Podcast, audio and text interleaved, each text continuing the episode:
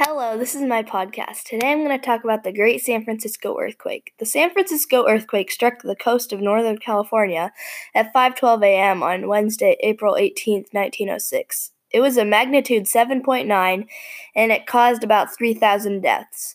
Though the quake lasted less than a minute, its immediate impact was disastrous. The earthquake also caused several fires around the city that burned for 3 days and destroyed nearly 500 city blocks.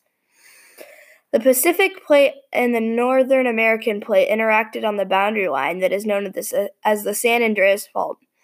It was a transform fault with the Pacific Plate moving northwestward.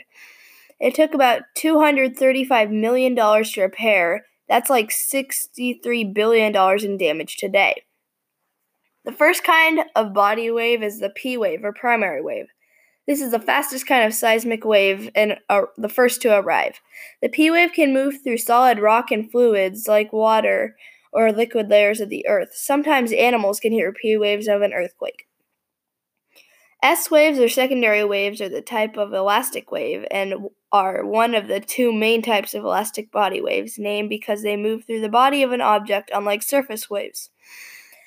L waves or love waves are the surface waves that are very destructive after large earthquakes. Recent research also suggests that these waves trigger small earthquakes thousands of miles away from the epicenter, hours after the major earthquake. L waves move on the Earth's surface. The R wave or the Rayleigh wave always will come after the primary wave. Earthquakes often cause dramatic changes at the Earth's surface. In addition to the ground movements or other surface effects, include changes in flow of underground water, landslides, and mud flows.